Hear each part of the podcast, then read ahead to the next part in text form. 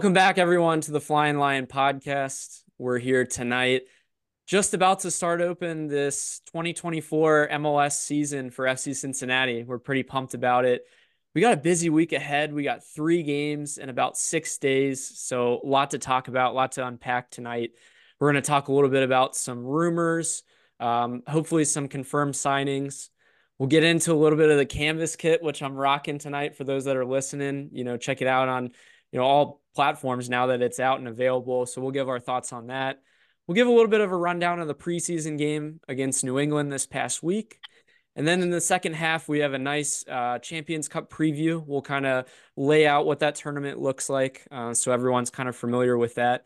And then we'll do a little bit of a Toronto preview for our first game. So a lot to talk about tonight. But like I mentioned, um, you know, first things first from last week news Tom Bogert confirms that Luca Orellano um, is confirmed as a signing for FC Cincinnati. It seemed like, you know, for a while there, we weren't going to get this. Still haven't gotten it from the club, but at least Tom Bogert's confirming it. So it's looking more like it's real.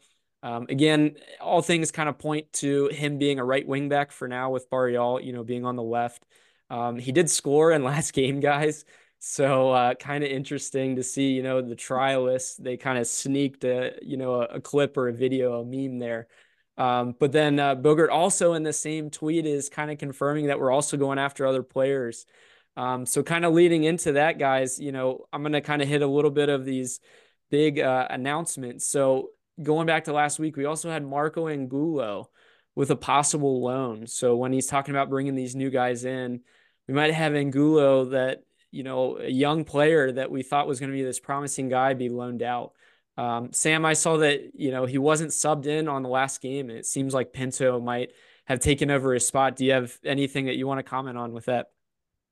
Yeah, I'm I'm just wondering if you know it, it seems to be one of those things where you know this preseason he just doesn't seem like he's progressing like they would have hoped. Um, obviously, it, it now seems like Pinto's the guy, right? Um, could be the, that first backup, kind of like Kubo was last year um, if Kubo's kind of going to experiment with a, a, right wing back to begin with. But um, yeah, I think seems to me that Pinto's kind of fitting more of Pat's style and, and how he's looking to play.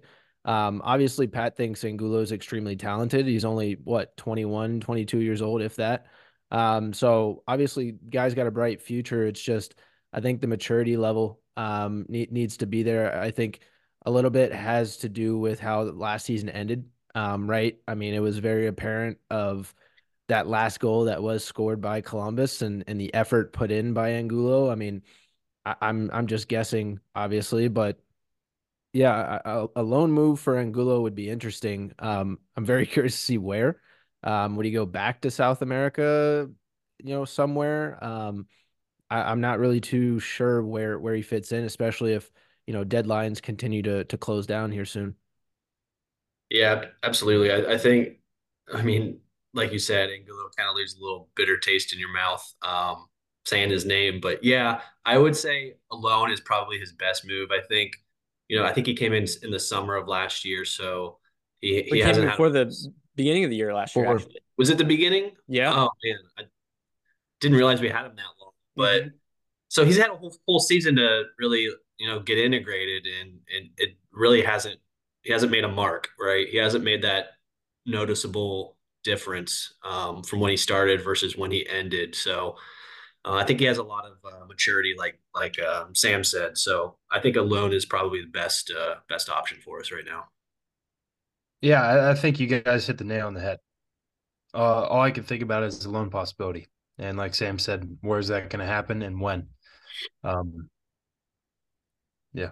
I think it comes down to roster space. Like we are saying, is you know if we loan him out, you know you you have some depth pieces that you're looking at. You know if Kubo slides into your right wing back spot right now, well, you know he's not really your option off the bench anymore. Um, he's not your utility guy. So you know you have Pinto there. You have uh, you know Stiven Jimenez. You know does he see more minutes? But all things kind of point to Dado Valenzuela possibly being another backup option. He's had a killer preseason from you know everything that Pat Noonan said and from what the club said too. So maybe this is the year for some of these younger guys to get these spots. But again, you know, shout out to Pinto and in my opinion for you know possibly winning over that backup spot.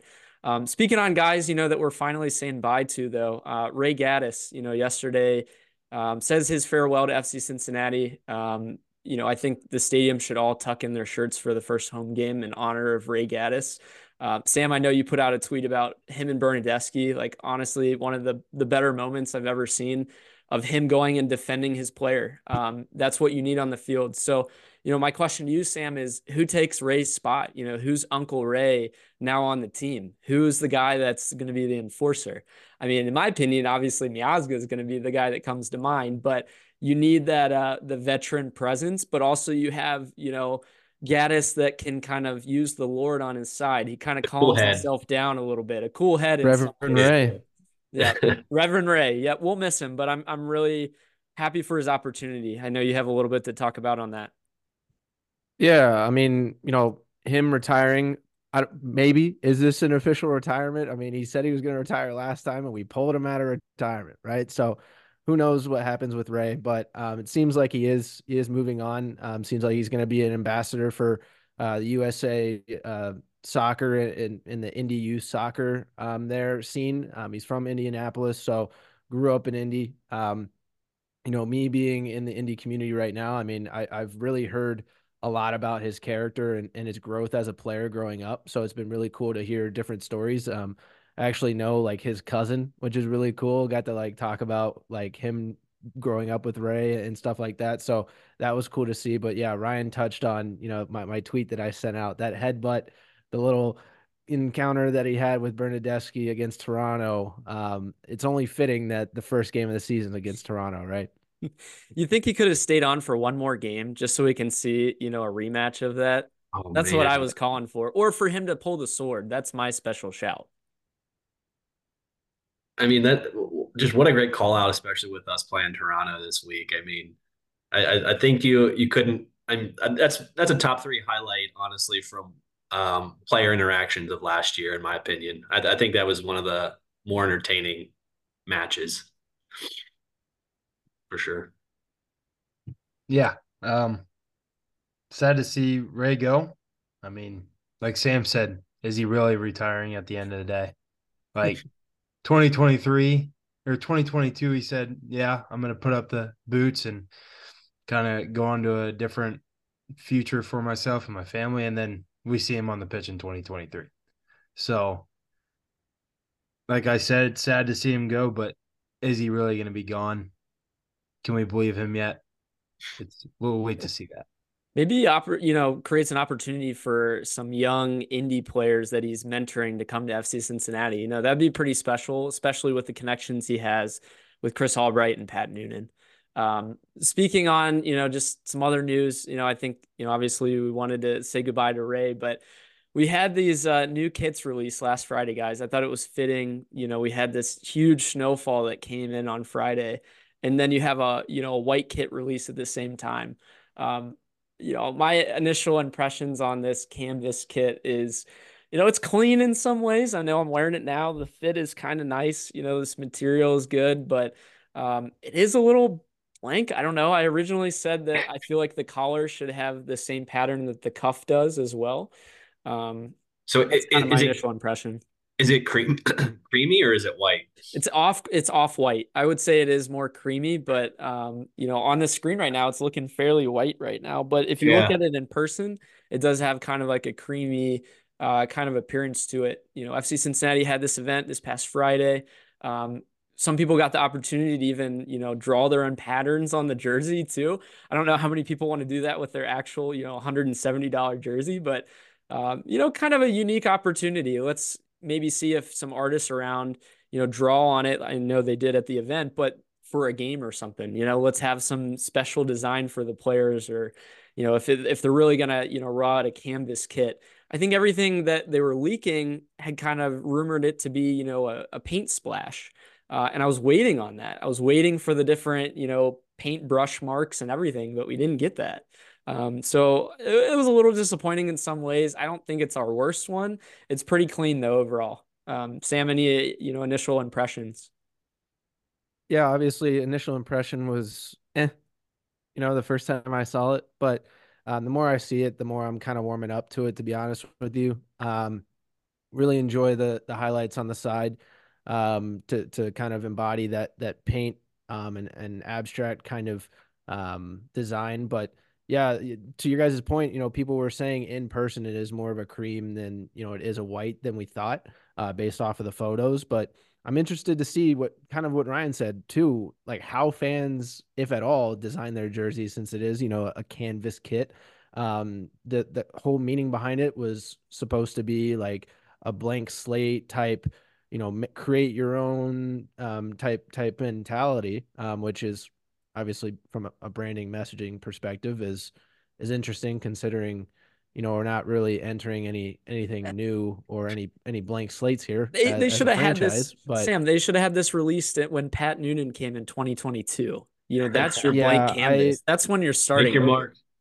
That's when you're starting I, over. yeah I, i'm not too sure why they uh why they came out with it now but once again not not the worst kit that we've seen FC Cincinnati come out with. Um, definitely not the best though. Um, I'm I'm happy with it. Um, but to what I tweeted, uh, I guess a month and a half ago, maybe is like when the leaks came out, I was expecting ours to be a little bit more like Austin FC's, um, a little bit more creamy with a little bit more of like an orange or a blue kind of like stripe or tint or something to it. Um, but also happy with what we got.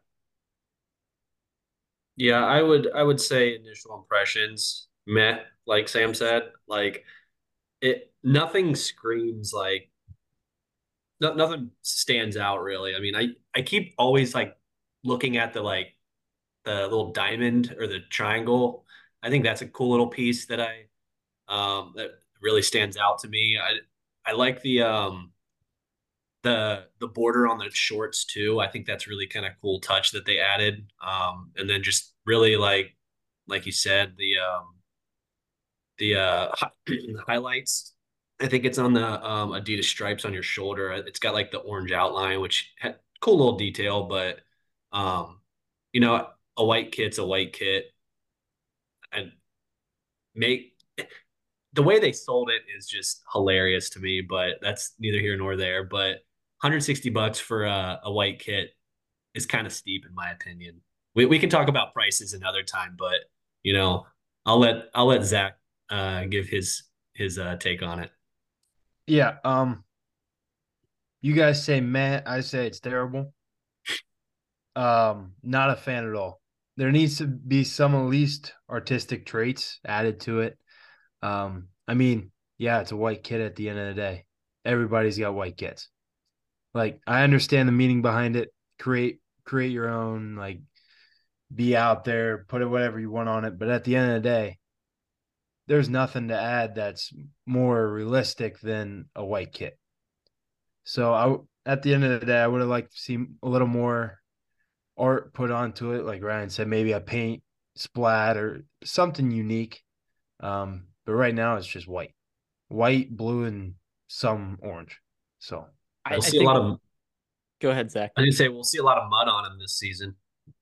I think that's what the kind of the the thing that someone said. I think that's a good point. Is like, you know, you're gonna have mud on it. You're gonna have grass stains. So in some ways, the the canvas is open for different grass stains. Maybe you know, it's a good opportunity for Tide to come in and have a uh, a sponsorship here. But um, yeah, well, things that stand out to me again, like Zach, you made a great point. Is like I thought at least having a diamond undertone to it or some sort of pattern, at least on the initial, you know, photo, we see some of that on the backside. We don't really get any of that at all.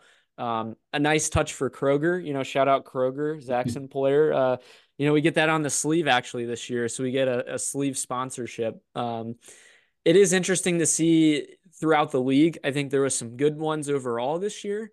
Um, special shout out, you know, at least from what I was seeing for Minnesota's with their like galaxy looking star one. Um, I think that one tops it for me. Um, for other clubs, I guess. Sam really liked the Sounders kit. I know from before. Yeah. He mentioned that one. That one was pretty clean, kind of a classic look. Um, guys, I, I know next year we're coming up. I think in maybe two years or one year is is the uh, 10 year reunion or 10 year um, kit. You know, I think uh, Orlando just did theirs with their old looking lion.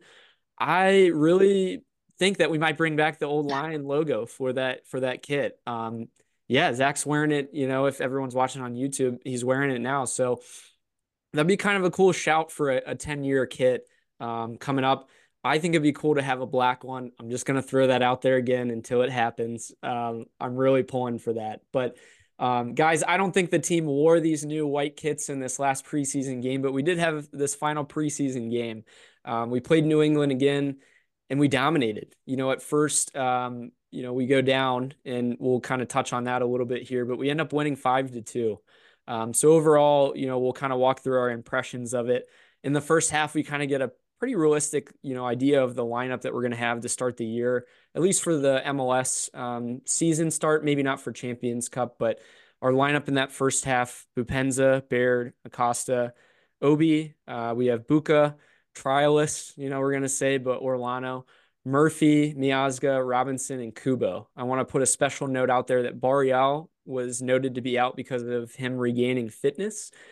Something to kind of look out for. Um, still not 100% convinced he's even playing for us in this part of the the first part of the year with his brother being in town and having some agent connections is he still working out that south american transfer possibly i don't know um, it'll really tell us you know this week if he's going to be here and playing meaning, meaningful minutes to start the year um, and then you know we have kubo again at right back Orellano at left wing back. Um, and it sounds like New England played a rotated squad. You know, they did not have Carles Gil um, which is one thing to note, you know, when you when you look at this preseason game and the overall result. But Sam, kind of walk us through what you saw in the lineup in the first part of the game.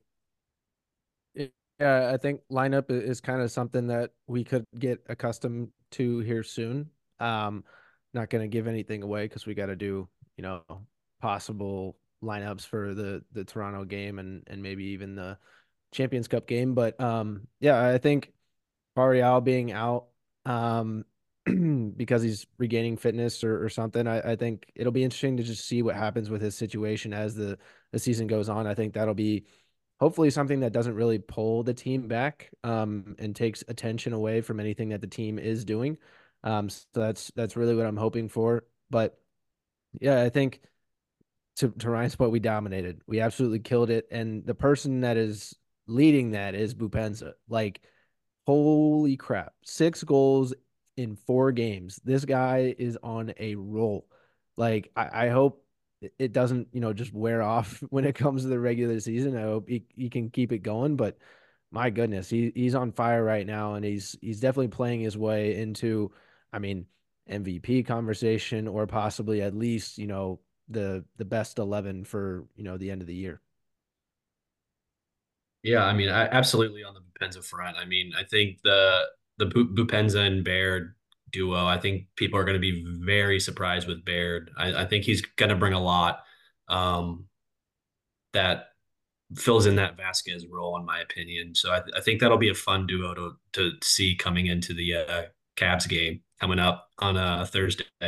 Um, the uh the other good call out I want to say is uh, Murphy. I, am really pleased to see him in in um, starting lineup uh, week after week with these preseason matches. Um, I, am really uh, excited to see what he's going to bring this season. I think Pat sees a lot of um, probably growth and improvement over the short off season that we've had, but um, I think he's going to really grow into that role and um, hopefully come out, um, you know, as a leader um, on that back line with uh, Miazga and Robinson because I think they're going to be great great mentors to him. So that's to be one one cool uh, bit for him. Um, but yeah, besides that, I mean, I think you know Kubo. That's a cool cool call out. I think um, this his um, recent match or um, just see him in practice hitting those curlers. I mean, I, I think he's going to be really fun to watch at a right as a right wing back. I think he's going to be able to take a lot more shots that he didn't otherwise take.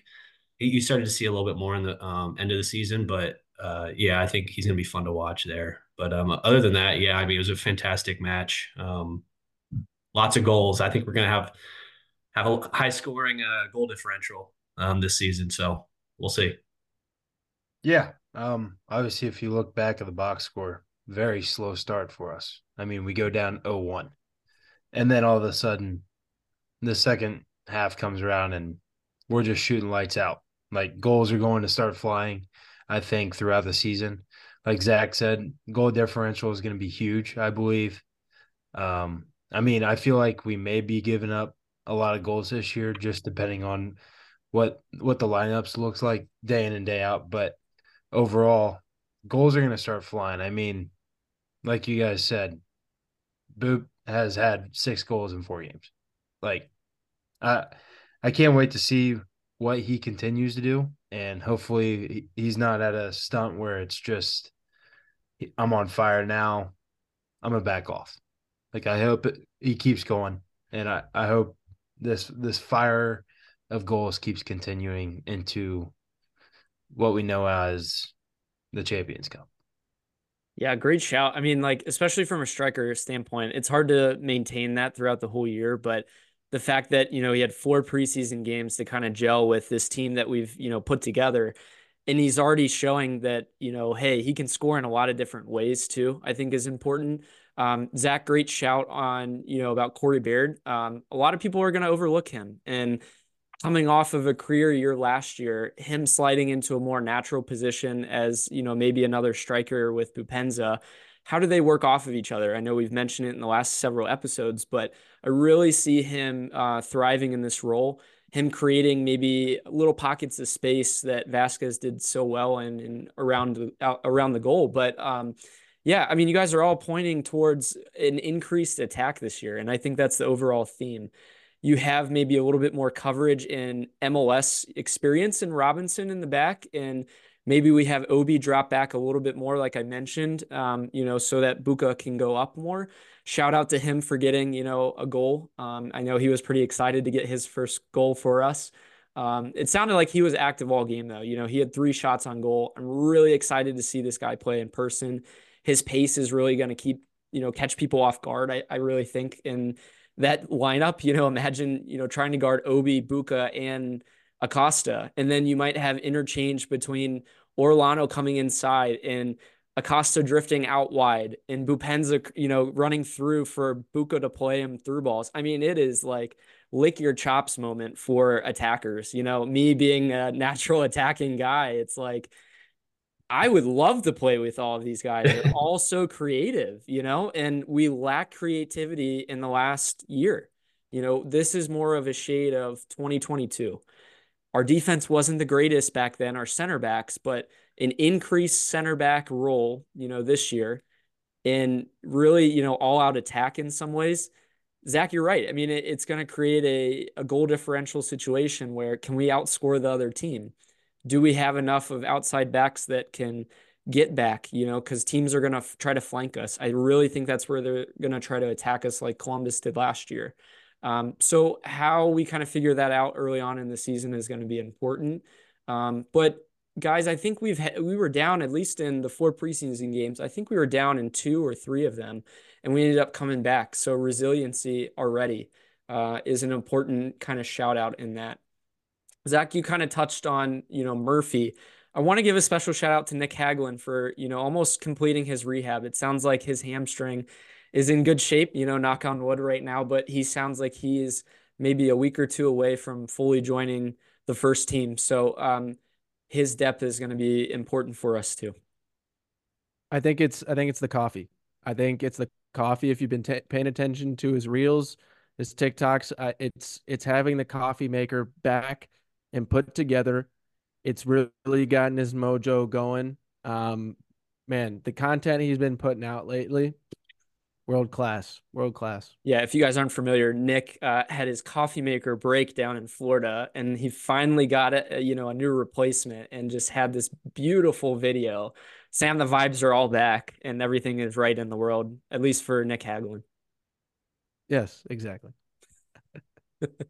Guys, I'm I'm really excited though. You know, this all leads up. You know, we had a great preseason. We ended up, I believe, going 3-0 and 1. I think we or 3-1 and 0. We had one tie and three wins. Uh, I'm I'm pleased with that. I don't know if that means anything necessarily, but like I mentioned in the last podcast, trying to replace a lot of starters, bringing them all together on a shorter off season and to already get results. Um, maybe again, not in like meaningful ways, but it seems all promising. It seems like they're building. Um, but like I mentioned in the last podcast, it's continuity of coaches that I think is the bottom line to why we're seeing them hopefully do well early on. Um, so we'll, we'll see how that rolls over.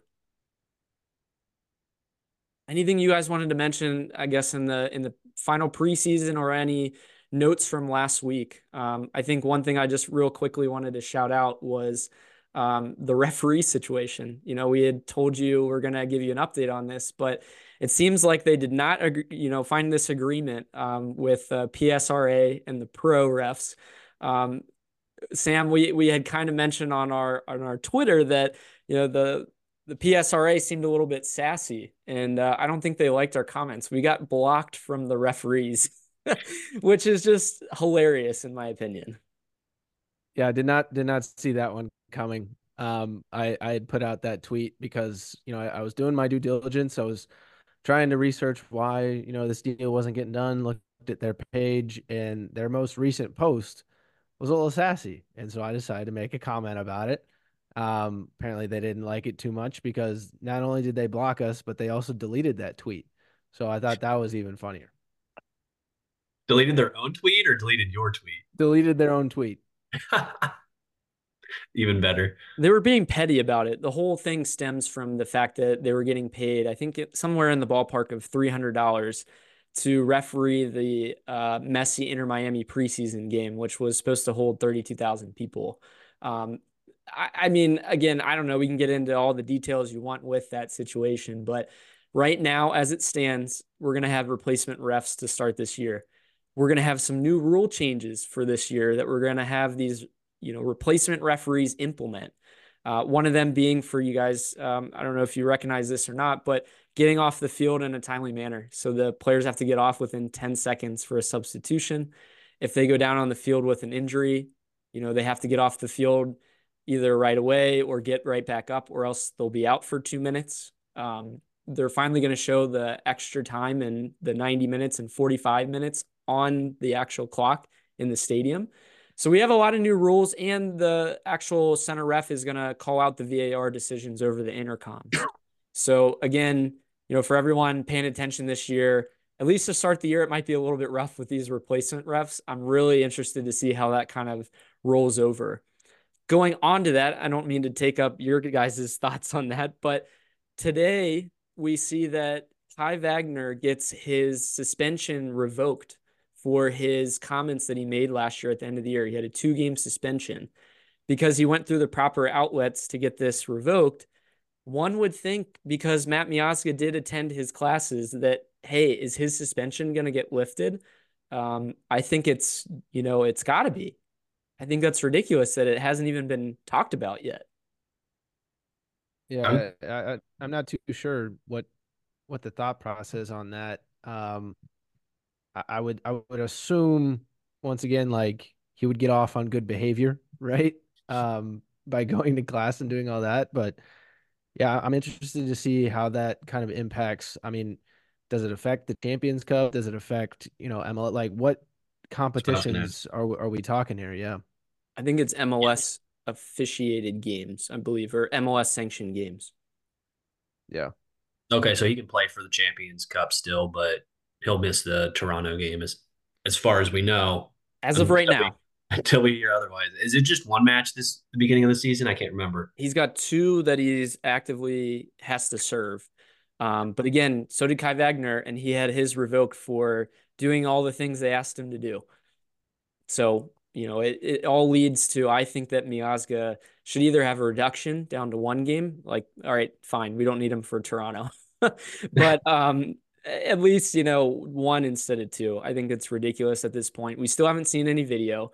The people that accused him are on strike with the pro referees, so they're not even going to be a part of it. Um, and then, you know, he went through all the things they told him to do, and we still haven't had any of that.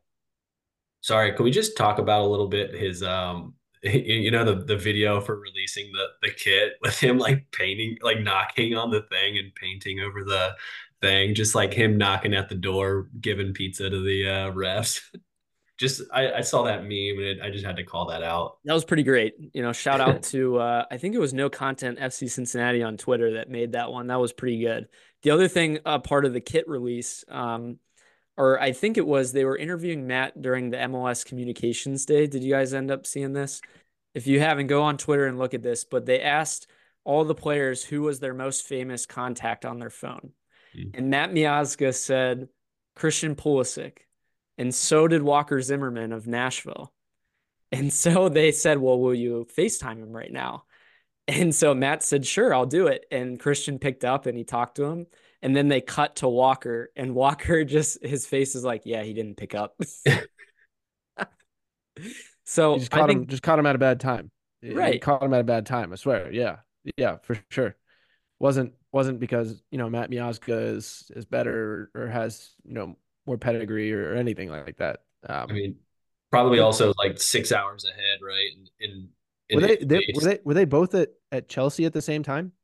they were not. They, I guess, I, Miazga I think it was, was like one season off. Miazga was a part of their organization, but he was on loan. Ah, okay. So they, I don't think they, they might have trained together, but obviously, you know, through U.S. men's national team, they know each other pretty well. Um, Yeah. So, you know, I, I think after Miazga's, you know, height difference thing to the Mexican player, um, I think Pulisic probably gained a lot of respect for him after that one. Um, but uh, it'll be interesting to see. So keep an eye out on that for Matt's uh, possible suspensions. But guys, I have a trivia question for you before we go to the break here. Um, so what is FC Cincinnati's overall record in opening day games? This is USL and MLS. Um, you can give me a you know percentage if you want, or wins, or whatever. What do you think their overall record is? Oh man. I didn't realize we were going USL too. Um And So if this nine helps seasons? Yep, I was gonna just I was just about to tell you that. Um, I Okay. believe it's been eight eight seasons. This is the ninth season. So Okay. give me your record out of eight games. All right. Um I'm gonna go with we we've been pretty bad. Um eight games. I'm gonna go with two wins, uh two draws, four losses. All right, Zach.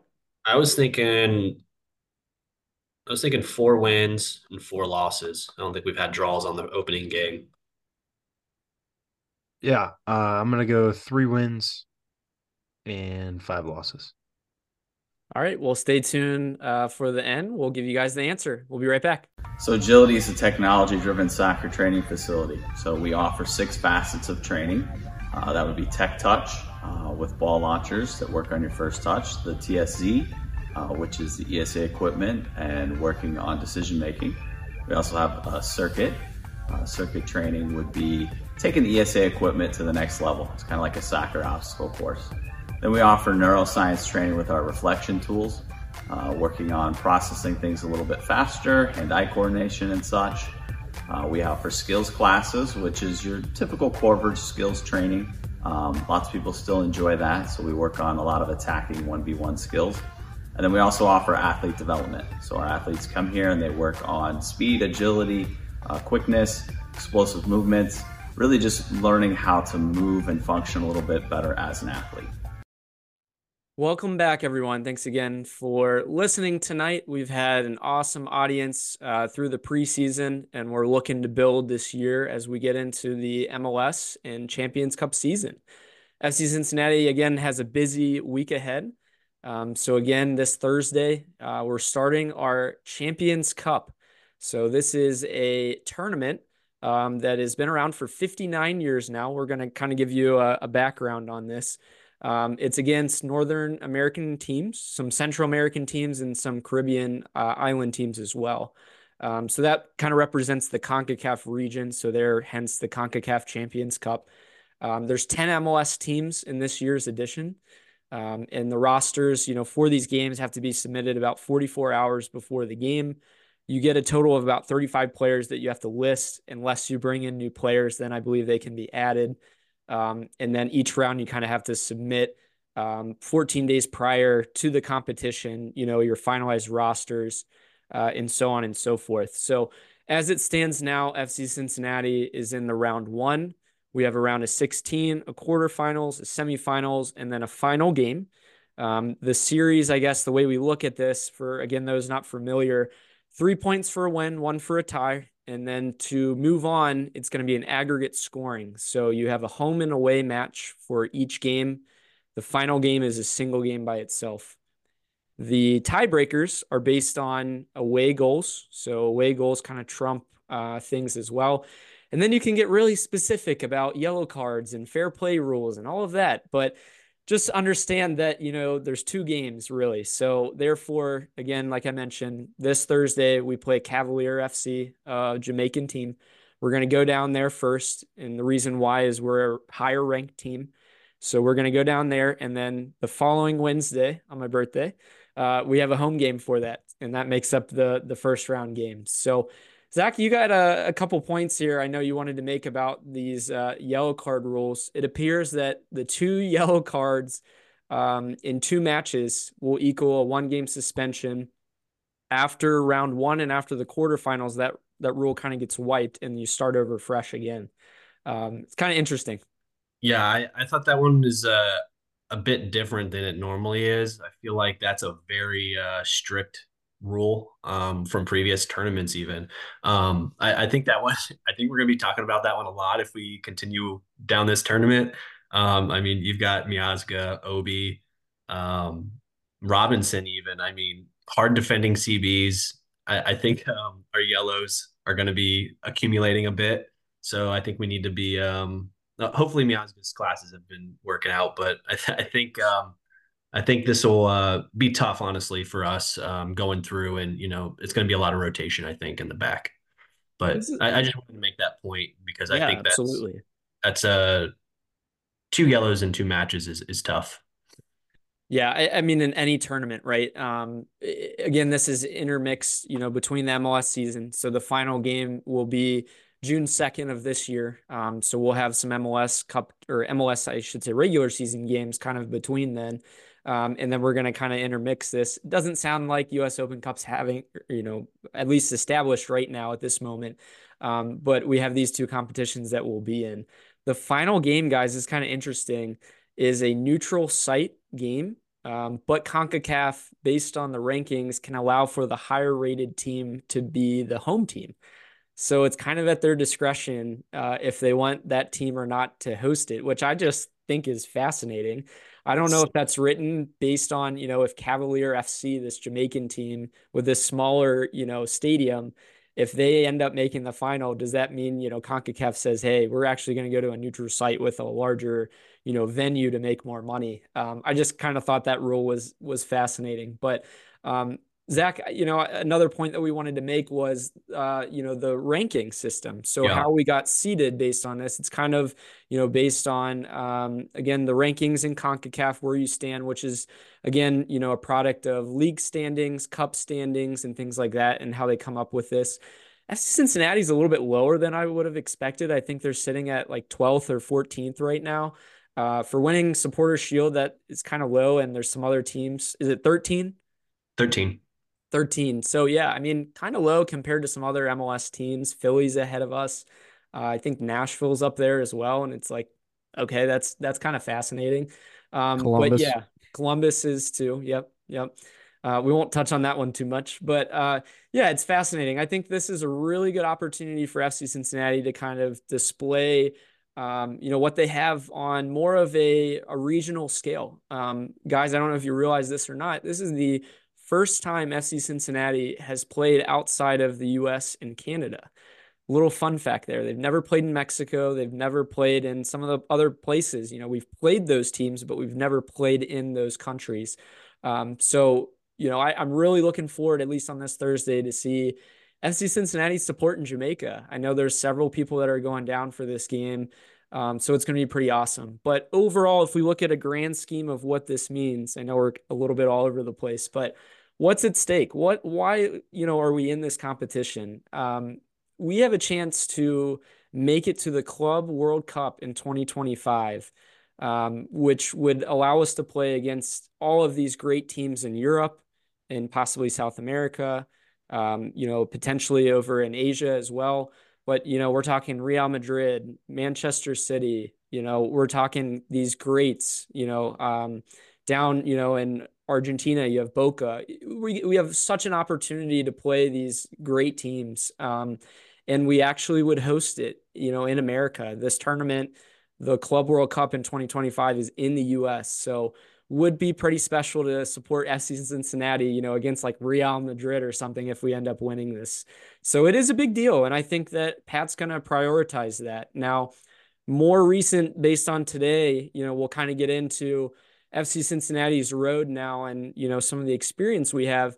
Um, one thing I just wanted to kind of comment comment on is Pat Noonan said that there's going to be some guys that won't be available for this upcoming game on Thursday. Um, so that's something to look at. Um, our road as it stands would again be Cavalier, possibly a rematch, or I guess not a rematch, but a reunion with Brandon Vazquez at Monterrey. That would be our possible next game. And then possibly after that, if we went against Nashville or Inter Miami, depending on how those results kind of shake out. So a lot of cool storylines as we kind of go along. But you know, as Pat Noonan likes to say, one game at a time. Um, Sam, anything you're looking at, you know, in FC Cincinnati's road or about this tournament in general? Yeah, I think you know, I I see it all the time, and it's going to be very tempting for us to look ahead and and look at the reunion possibly with Brandon Vazquez. Um, let's let's not let's not get ahead of ourselves. Like let's let's take care of business. Let's take care of Cavalier. Um, don't want to overlook a, a little guy down in Jamaica. Um, you had touched on, you know, them having a, an extremely small stadium. Um, they'll be playing FC Cincinnati will be playing in Jamaica at a stadium of a capacity of 3,000. Um, to give you a little bit of an equivalent, that would be equivalent of a USL one or USL two um, kind of stadium. I believe their home stadium is adjacent to the national team stadium. And for this game, I believe they're playing in the national team stadium, however. I thought that originally, but I, I think that's the case. Might be a little bit bigger than.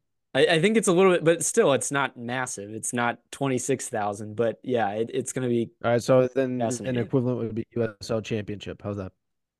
Perfect. I think kind of lay this out for you guys to tell you how crazy this is. Last year in a CONCACAF Champions Cup game, there were dogs running onto the field in one of the games. So anything can happen in these games. The field, the pitch, you know, might be a different surface or very bumpy, or who knows what kind of surface they're going to play on. Um, so that'll be interesting. Zach, any of your thoughts? Yeah, I, I really did want to touch on. Um, I know I know we were throwing around rankings and stuff like that, and and I think I, I wanted to touch on that a little bit because it, it's really interesting seeing you know Cavalier versus FC Cincinnati, you know how they're ranked and and where they sit. Um, so so really the Concacaf club rankings. So you, you're weighted um, higher based off you know the Champions League, and then it's like regional cups like Leagues Cup, um, and then it's your division league um, and then your lower, you know, your domestic cups like um, U.S. Open Cup. So your win or lose, um, been, depending on some of those, it's weighed higher or lower. So really, ranking is based on the difference between the match's outcome and the expected outcome. So um, really, you you have three outcomes: win, lose, and draw um, for the match actual outcome, and then you've got your expected. So what what the uh, pundits, you know, expect, or you know what the um, the expected goal, you know, goal differential and expected goals and etc. So um, there's there's a difference there, but um, you also gain based off your your winnings. You know, it's whether it's an international or domestic match, um, your ranking, home field advantage actually plays into your club ranking as well. Whether you're winning at home or you're you're beating a home, winning at a, away, right, right. Um, and then just the match result in general. So if it's a win, um, loss, draw, etc. And then that'll move you up or down based off those points. Um, but really, it's important because because this ranking influences our draw seed for CONCACAF tournaments. So, you know, further down the line, you know, when we're beating like the higher Mexican teams in the Champions League, then we're going to get a bigger bump on on our our ranking. So, as you know, um, FC Cincinnati is sitting at rank 13 with 1,189 points. Cavalier is sitting at rank 100 with 1,040 points. So to put that in into perspective, so Valour FC, they're um, in the Canadian Premier Division, right, or uh, Premier League. They're they were last place in 2023, and so eighth place, with record of six, eight, and 14, they were ranked 96, whereas Cavalier was ranked 100. So that puts you into perspective on, you know, what kind of competition we might be playing. So I, I thought that was a pretty interesting um, comparison there. Yeah. Um, I'm more of a uh, one game at a time kind of guy. So looking at the Cavaliers right now, fellas, they're hot. They're 8 0 and 1 in January. And going to Zach's point, the competition level may not be up to par like it is in in the Canadian Premier League or the MLS, but when you got a team that's 8 0 and 1, that's that's sprays confidence for that club. So that's one thing to think about. Their only tie was Tivoli Gardens, which I know nothing about.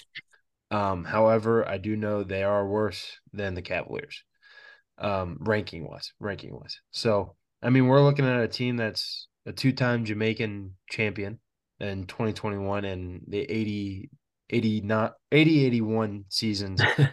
It's um, a long time ago. very long time ago. Very. Yeah. So, um, when you look at some of their top arrivals they just got or have gotten in the past couple of years, Nicholas Hamilton doesn't doesn't do a lot for me, and Dwayne Askins. So at the end of the day, like Zach said, we're playing a subpar team, and uh, let's just sweep them up and get out of there. Yeah, I mean, great, I guess, stats on that team too. I mean, they've been around for a while. I didn't realize that. Um, and didn't know they got like... a football player there. Do they really? Yeah, Dwayne Haskins. No, Atkinson. Let me oh, repeat that. Atkinson. yeah, I don't think any of them. I was looking at their transfer market, you know, values. I think the highest one is like fifty thousand or something like that. So only only three of their like thirty three rostered players on the Concacaf website are not Jamaican. That's fascinating. I mean, yeah, I mean they like to keep their own, and that's what that tells me. They really enjoy their football or soccer down there. Um, they're apparently a pretty direct team from what everyone is saying about them. And if you go and look on their Instagram, they're calling this the game of the year, you know, against FC Cincinnati. So uh, will kind of be interesting to see as our first, you know, game of our official season um, to see. But guys, I think we we bring a lot of experience into this tournament. I mentioned it on a prior podcast. We have seven players with Champions Cup appearances, totaling, I think, 26 total. Alvas Powell has the only goal uh, in the Champions Cup or Champions League at the time uh, with players, you know, that have appearances. So I think Alvas Powell is going to play and start, honestly. I, I, feel like Pat goes with uh, an inspired Alvas Powell playing in his home country. Um, they're playing in Kingston, Jamaica, in their national team stadium. So I would imagine he's going to have a lot of people there. Um, I would imagine Omar Cummings is going to be there too, you know, being the Jamaican that he is too. So uh, it's really kind of exciting some of the storylines that we have about this um, and having them come to Cincinnati too. Um, you know, what does that look like in terms of their fans coming to see their team play? You know, we'll touch on that, you know, possibly next week on after this first game. How does that change Pat's, you know, mentality going into it? Um, I really think, you know, this game Thursday sets the tone, like we mentioned. And with having some guys out, you might see a little bit of a rotated roster, but um, still a solid one because they're building towards Sunday's game. Maybe we don't get every single guy in every position, but I hope it's enough for us to pull out the result. You know, just as we see the U.S. go down and play in Jamaica or some of these other, you know, countries, uh, it, it's difficult. It's a loud environment. It's on a tough pitch. You have some travel that's involved with it too. Um, they're not going to be easy games by any means. You know, we see that with the U.S. and the way that they play. So um, let, us get ahead of it, like you said, Z. Like let's score early and often and put them away, uh, and then you know we'll start thinking about Monterrey after that. Um, but any final thoughts on Champions Cup that you guys have? No, not not particularly. I mean, you you had mentioned though we got another game on Sunday though, right? So to to touch on and preview that, um, because once again we got. Can I make one real quick? If you're going to segue to the Toronto game, for all FC Cincinnati fans looking to watch Champions Cup, it's going to be on Fox Soccer. So FS1 and FS2 is going to be your best way to see those games. Um, I don't believe they have them on Apple TV this year because it's not a MLS sanctioned one. But look out for FS1, FS2. Um, Sam, go ahead and transition us now. No, yeah, I, I mean we got Toronto um, coming up for the first MLS game here on Sunday, so we got a two for for you on this episode. Um, looking at the all-time series, we're we're ahead. Um, it, it, we've actually had no draws against them ever, which is, is pretty interesting. So we're 6 0 and 4 all time against them in the MLS. Um, last season, beat them twice 3 0 at our place, and then 3 2 to win the Supporter Shield against them up in Toronto um, at, at BMO Field.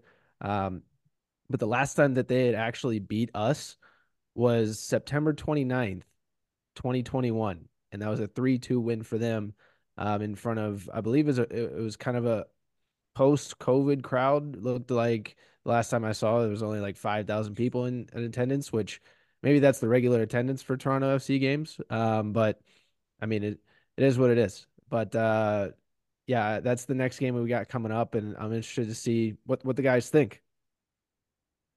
Yeah, the um, I, so with with you know coming out of Cavalier game, if if if we lay it on them, get high high high scoring, you know, rotate, um, maybe halftime or you know, little like a seventy minute or sixty minute, you know, ro- heavy rotation. I think we'll be able to um, you know come out with with uh Toronto like full speed. You know, I I think with Toronto, it's because you're going from Jamaica all the way to Canada in four days time, right? So that's a lot of traveling.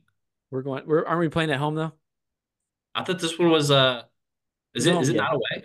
That's a home game. That's a home game. Oh, damn! I what did what was I thinking? I don't know what I was thinking. Um. Anyway, but still, I mean, that's that's a lot of traveling in in uh, four days, and you know, turning around. I, they haven't. Pl- we haven't even played much practice here, right? So you know, getting used to the weather again, and you know, um, I, I think the lineup wise, I think we're gonna um, because you don't know how we're gonna play with Cavaliers, so I, you can't really it's hard to say what the lineup's going to be against Toronto, you know, because they're not going to be in the Champions Cup, so they're not they're going to come out full force. So it, it'll be interesting. Yeah, um, like Sam said, six zero oh and four against them in the in the total times we played. I I wasn't sure if you guys noticed or not, but they recently got Kevin Long, uh, which I think is a huge pickup for them as a defender piece. So I, I want to would be interested to see like what kind of role he would play um, playing against uh, an FC Cincinnati team that hopefully sweeps the Cavaliers under the rug and then see how they can stop us from there. Um, I have been looking around Twitter, also known as X, um, and I recently came upon some some chirping from LAFC fans about their jersey reveal kits uh, for the 2024 season and how it's kind of an OVO color combination. And I'm really confused why Toronto didn't pick this up, meaning that some sort of Drake atmosphere um, would be in the aroma, the atmosphere. So um, that's their beloved guy up there, and I'm I'm kind of confused why Toronto didn't pick that up and LAFC beat them to it. Yeah, I don't know if Drake uh, doesn't see soccer the same way. I mean, it sounds like he's a big uh, Toronto Raptors fan, but um, yeah, they're missing out, man. Uh, Toronto FC is down bad, especially with how bad they've been in the MLS. Um, I think their jerseys are also hot garbage this year, so go and check those out. Uh, their white kits are worse than our white kits. Um, so yeah, we might see that on Sunday as well. Um, so I don't think we're gonna have a white on white situation, but maybe you get to see their terrible kits. Uh, no, um, but anyway, going back to the lineups, yeah, you guys make a good point. Um, coming off of Cavaliers game on Thursday, uh, yeah, Zach, you're gonna get more of your traditional MLS type roster or lineup, you know, for that. Um, big things to look for: left wing back. Is it Barreal? Is it Orlando? Um, Kubo, is he your right wing back to start, or do you go with Powell, who has more experience in MLS games? Look for that. Um, everywhere else, I think you're pretty much solidified at this point. I would, I would even say on, on the center back part, like with Miazga, like is he starting? Is he not? Do you For go sure. like Kipp Keller or do you go Powell in a in a more center back role? Um, and then you know have you know Halsey or you have Orellano and Barreal, right? Left wing back, uh, right wing back. Like, how does that look if you know Miazga is out? Because I, I think that definitely shakes up the squad, and it gives us a little glimpse of okay, if a big piece is out early, how does this FC Cincinnati team adjust? Well, especially with you know Toronto has Bernardeschi and they have Insigne. I mean, two historically you know very good players haven't left up lived up to their expectations for Toronto in the past year, you know, maybe two now. Um, they come out with a fresh start, you know, and maybe a little bit of uh, bitterness from the last time that we played them. You know, the last time we beat them, like you guys mentioned, we beat them and we won Supporter Shield at their stadium. Um, that's also the game, if you guys remember that Insigne was in the stands and arguing with fans too. Um, so you have that part. And then you have Bernardeschi and the Ray Gaddis situation too. So there's a little bit of some heat between them, um, or you know, from recent memories in the game. So does that play into things? Probably not. It, but and and you know, it, it, doesn't matter if they have Bernardeschi or Insigne because they're coming off a wooden spoon win. So sure, you know, I, that's all I'm saying. You know, that, I'm gonna leave it at that. I feel pretty confident if we can put some goals in the back of the net. You know, I think we do pretty well. I'm gonna give my early shout out for score prediction as a three to one win, just because, like Sam mentioned, Miazga is gonna be out, so we're gonna have 3-0 and then they get a late goal, so 3 3 1. My person that's pulling the the sword, look out for Ray Gaddis. He's coming for that sword now that he's officially gone, and how meaningful you know, with his rivalry with Bernardeschi to do it in this game. That'd be pretty special. Yeah, I think score predictions for me. Um, Ryan took it. I was gonna go three one. Um, so I'll, I'll, stay the same with Ryan. But yeah, for my my uh, my sword pull, I'm going out there. Um, I'm gonna go with Katt Williams. Um, Katt Williams is originally from Cincinnati. Um, grew up in Dayton. Um, he's been on the news a lot lately uh, via the the Shannon Sharpe, you know, Club Shay Shay podcast, things he's been saying on there. Um, but overall, he's just a great comedian, great comedian, great guy. Um, I think he would bring ultimate vibes to the stadium. Um, would be a definite surprise, right, for the the very first game, and um, you know, him being in a, in a probably a soccer game in general, to be honest with you. But uh, yeah, I'm going with Katt Williams there that is a shocker for me, honestly. Um, I'm, I'm going to go with a uh, 2 0 win. Um, obviously, FC, we're going to shut them out, um, you know, start those clean sheets early, right? Um, pulling a sword, honestly, I I don't have anybody. Like, I really if this is going to be a continuous segment that we're going to do, then I'm going to really need to start taking into some uh, deep pocket Cincinnati culture or something. Yeah. Yeah. But honestly, I, I don't have a pull sword puller this this this match. Unlike Zach, I do have a sword puller, but first I'm gonna start with the score. Um I'm gonna go 5-0. Obviously FC. I think uh, we're coming out of nowhere and goals are gonna be hot. Um now my uh my sword prediction is gonna be out there as well, just like my goal score. Uh, I'm going T. Kels. Travis Kelce coming back from Kansas City.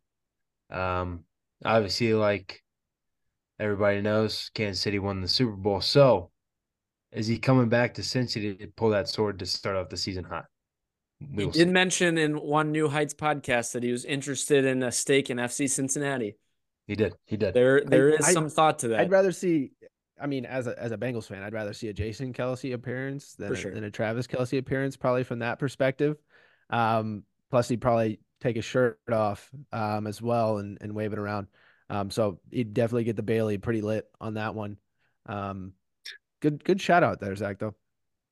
Yeah, uh, another thing to look out for. Again, this game is on Sunday. It's the first MLS uh, season game of the year. It's at two thirty. we're gonna have a nice tifo for this. Um, shout out to this new supporters uh, section, if you want to call them the FC Cincinnati Forge, um, who is this independent tifo, you know, making um, group. So pretty cool that they're actually coming together to make these tifos. I hope in 2024 we see more tifos. So again, for everyone listening, get out there. There's opportunities to be a part of this, to paint it and create. Um, because every game or I should say every big game we had been doing one, but I hope we see this more routinely because there's a lot of cool opportunities for that. So um, I think that's a good recap. You know, again, we we did a nice preview of these games coming up. We obviously um, are very excited, you know, about this season starting, especially coming off of last year and winning our first trophy. So um, we're pumped for more. This is going to be a special year with a good team uh, returning a lot of good players and a lot of continuity and coaches. So um, look out for all of that, and we hope to see you guys there. But before we go, we'll do a trivia question and answer for you. So again, the question being, what is FC Cincinnati's overall record in the opening day games? Um, Sam, if you remind me on yours, I believe you said was it two, two, and four. Zach, yep. yours? I was four and four four and four. And Zach, I believe you or Z, you said three and five. So kind of interesting for this one, guys. Um, the answer was two, one, and five. So yeah, um, 2017, uh, actually should say 2016 started with a loss. 2017 a loss. 2018, the year we won the regular season USL, we got a win. 2019, first year in MLS, we've lost. 2020, we've lost. 2021, we tied in Nashville. 2022, we lost, and that was at Austin. Terrible game. Uh, in 2023, uh, we got the dub against Houston. So a nice 2 1 win at home. So only the you know second time i believe in the mls that we've actually you know started the year at home um, but we're hoping to get a win and to start this year out right. You know, hopefully by the time we see you guys next week, we'll have two wins in two different competitions. Um, but thanks, guys, again for joining tonight. And thank you, everyone who's listened. We'll see you guys next week.